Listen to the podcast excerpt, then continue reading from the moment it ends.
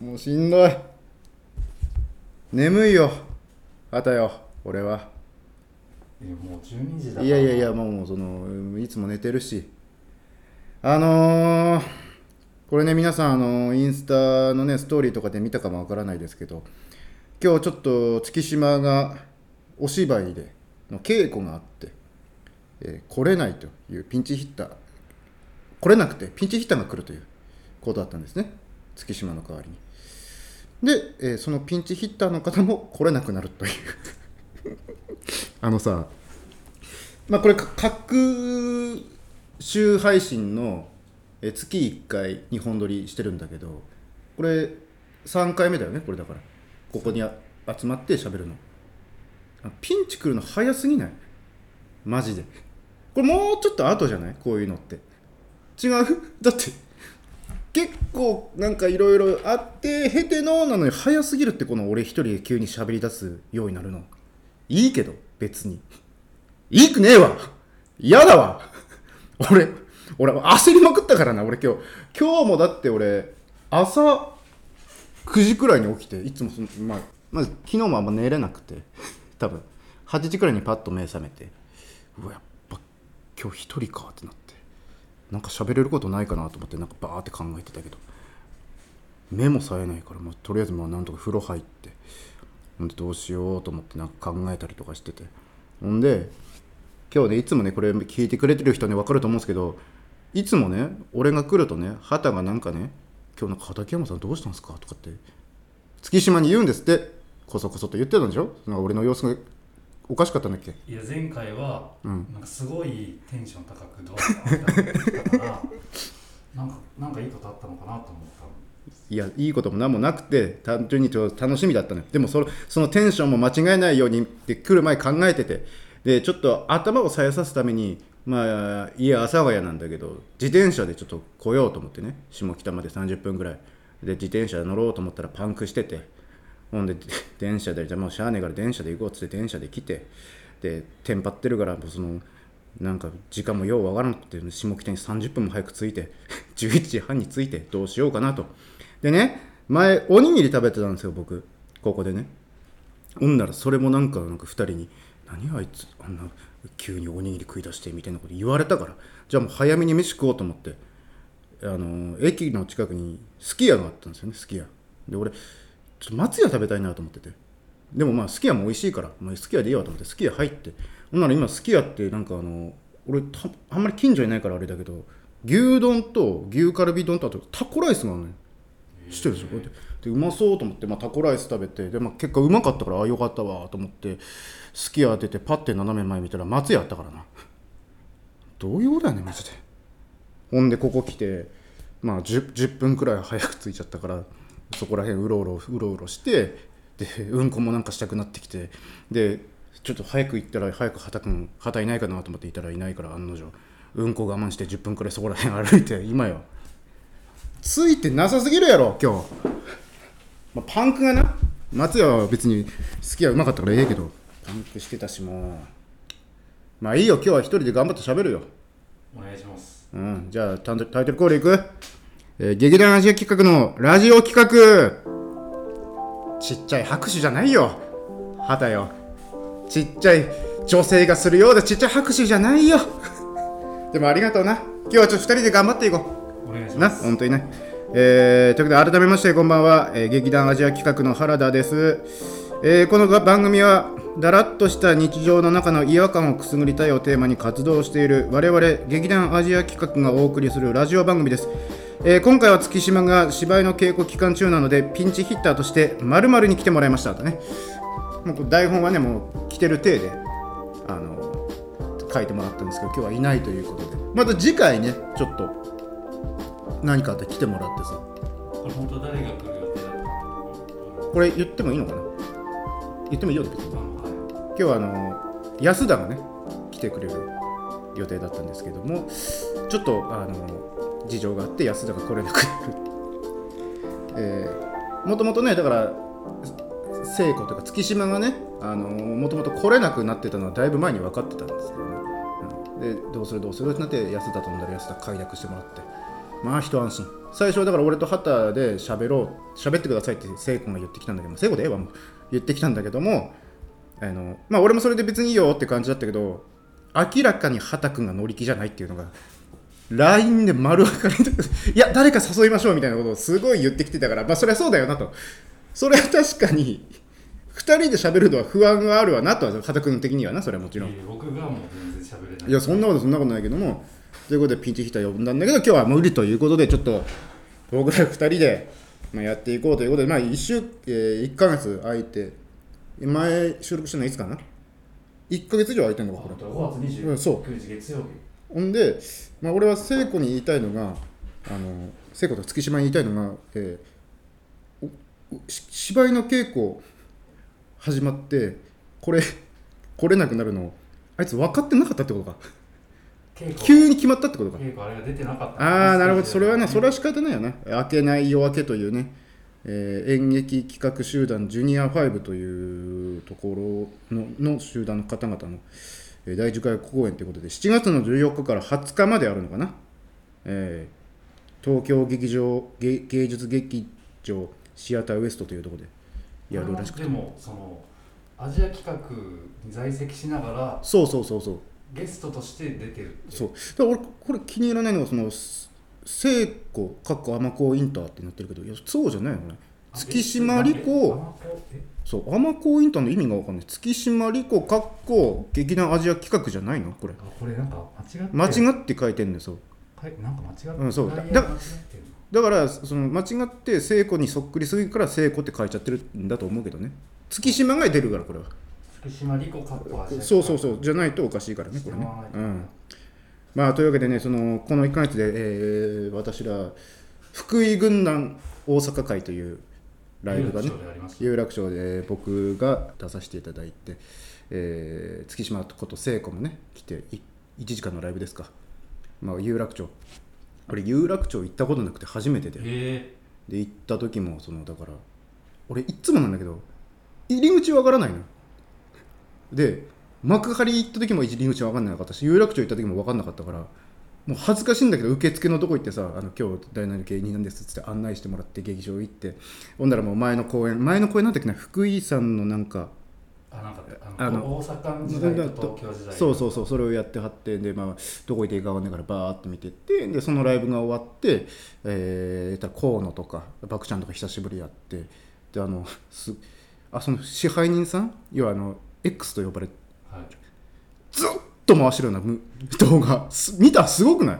え私1時間ぐらいずっとそ回してました。ねライブとライブの間50分くらい回しててずっと。でそれでコードがずっと喋っててようやく終わったと思ったら福井軍団のライブがあってでそのライブ終わってまたずっとその終わった後も回しててその時畑君もねあの見に来てくださってて、はい最後挨拶できてあれ最初から最後まで見てた？え最初の途中から始まって15分ぐらいかあらーなるほどなるほど。だからあのさ前半は、えー、言ったら月島、えー、河野バクちゃん俺安田この5人のことを福井さんが紹介してくれるという前半で。で後半は、えっといつもの有楽町メンバーの大波さんとか西本君とか、えーいろんなこうシークレットゲストが出てきて、戦うという、えーそういうライブ内容だったんですけども要は視覚的にね有楽町のメンバーが僕ら大阪メンバーと1対1で戦っていくっていうやつだったんだけどあの何日か前にメールがマネージャーさんから切って転送された福井軍団の台本こういうこうこういうのですってあってで、えっとシークレットゲストとして大波さんとか西本君とかが出ますってバーって書いてあってその下に、えっと、黄色い何アンダーラインで赤文字でただこのことは、えっと、聖子さんと畠山さんにはお伝えしないでくださいって書いてあったんです。で俺えっ？てなって。いやシークレットその俺らのシークレットとえっ？て俺に来てる？ってなって。俺って畠山だよな。俺畠山だよな？ってなって。でどうしようと思って。とりあえず安田に電話して。俺に来てんだけどこれどうしたらいいと思う？っつって。ならその、まあ、福井さん全然大丈夫なのが一回福井さんに電話してみて。っつって福井さんに電話したら「いやもう全然全然その大それたドッキリとかじゃないからただちょっとシークレット出ててもらうだけだから全然大丈夫だよって言われたけど血の気引いてさもしあれがさガゴリゴリのドッキリとかだったらさ俺知ってる体でさ知らないふうにしなきゃいけなかったじゃん。あっぶなと思って本当に。確かに演技しなきゃいけない。そうそうそう。でもでもっていうかすまあシークレットだったけど別にそので出てきても普通にわって驚くじゃん。そのこれ戦うんかってなるから別に全然まあまあそこは全然良かったけどまあそういうことがあってであのー憧れの一貫会にも参加させてもらって、うんえあの福井さんの終わりにねあの、えーちょっと一本だけ飲んででその後桑さんに誘ってもらって、まあ、河野とパクちゃんと久しぶりに、えー飲んで楽しい一日でしたけれどもねあの日は、まあ、そんなこともありましたね。僕ら3人に共通してる話題といえばね。そうそうそうそう。ちょっとあのあとあのいつもさ何分経過とかってさ、はい。あの紙に書いて出してくれるじゃんあの俺今日なんか時間が永遠に感じるんだけども。これは今何分経過してるかな？今ですか？うん。今12分。あ結構でも喋ってるね。意外ともう。だってこれ20分本来であれば20分で20分の番組です。で30分でお、まあ、いつもちょっと長くなってるっていう感じだもんね。はいこの前は結構長くなっちゃって30分超えてたけど、うん。本来は20分の番組。あだからもうあと8分あと8分なんだいやそのあと8分が永遠に感じるけどな。いや俺はあれや今日は話が盛り上がっちゃって、は20分超えちゃいましたなんてことは絶対にしない。20分きっかりで終わる。そんな恐ろしいことしないよ。本来そうだからね。それは悪いことじゃないからね。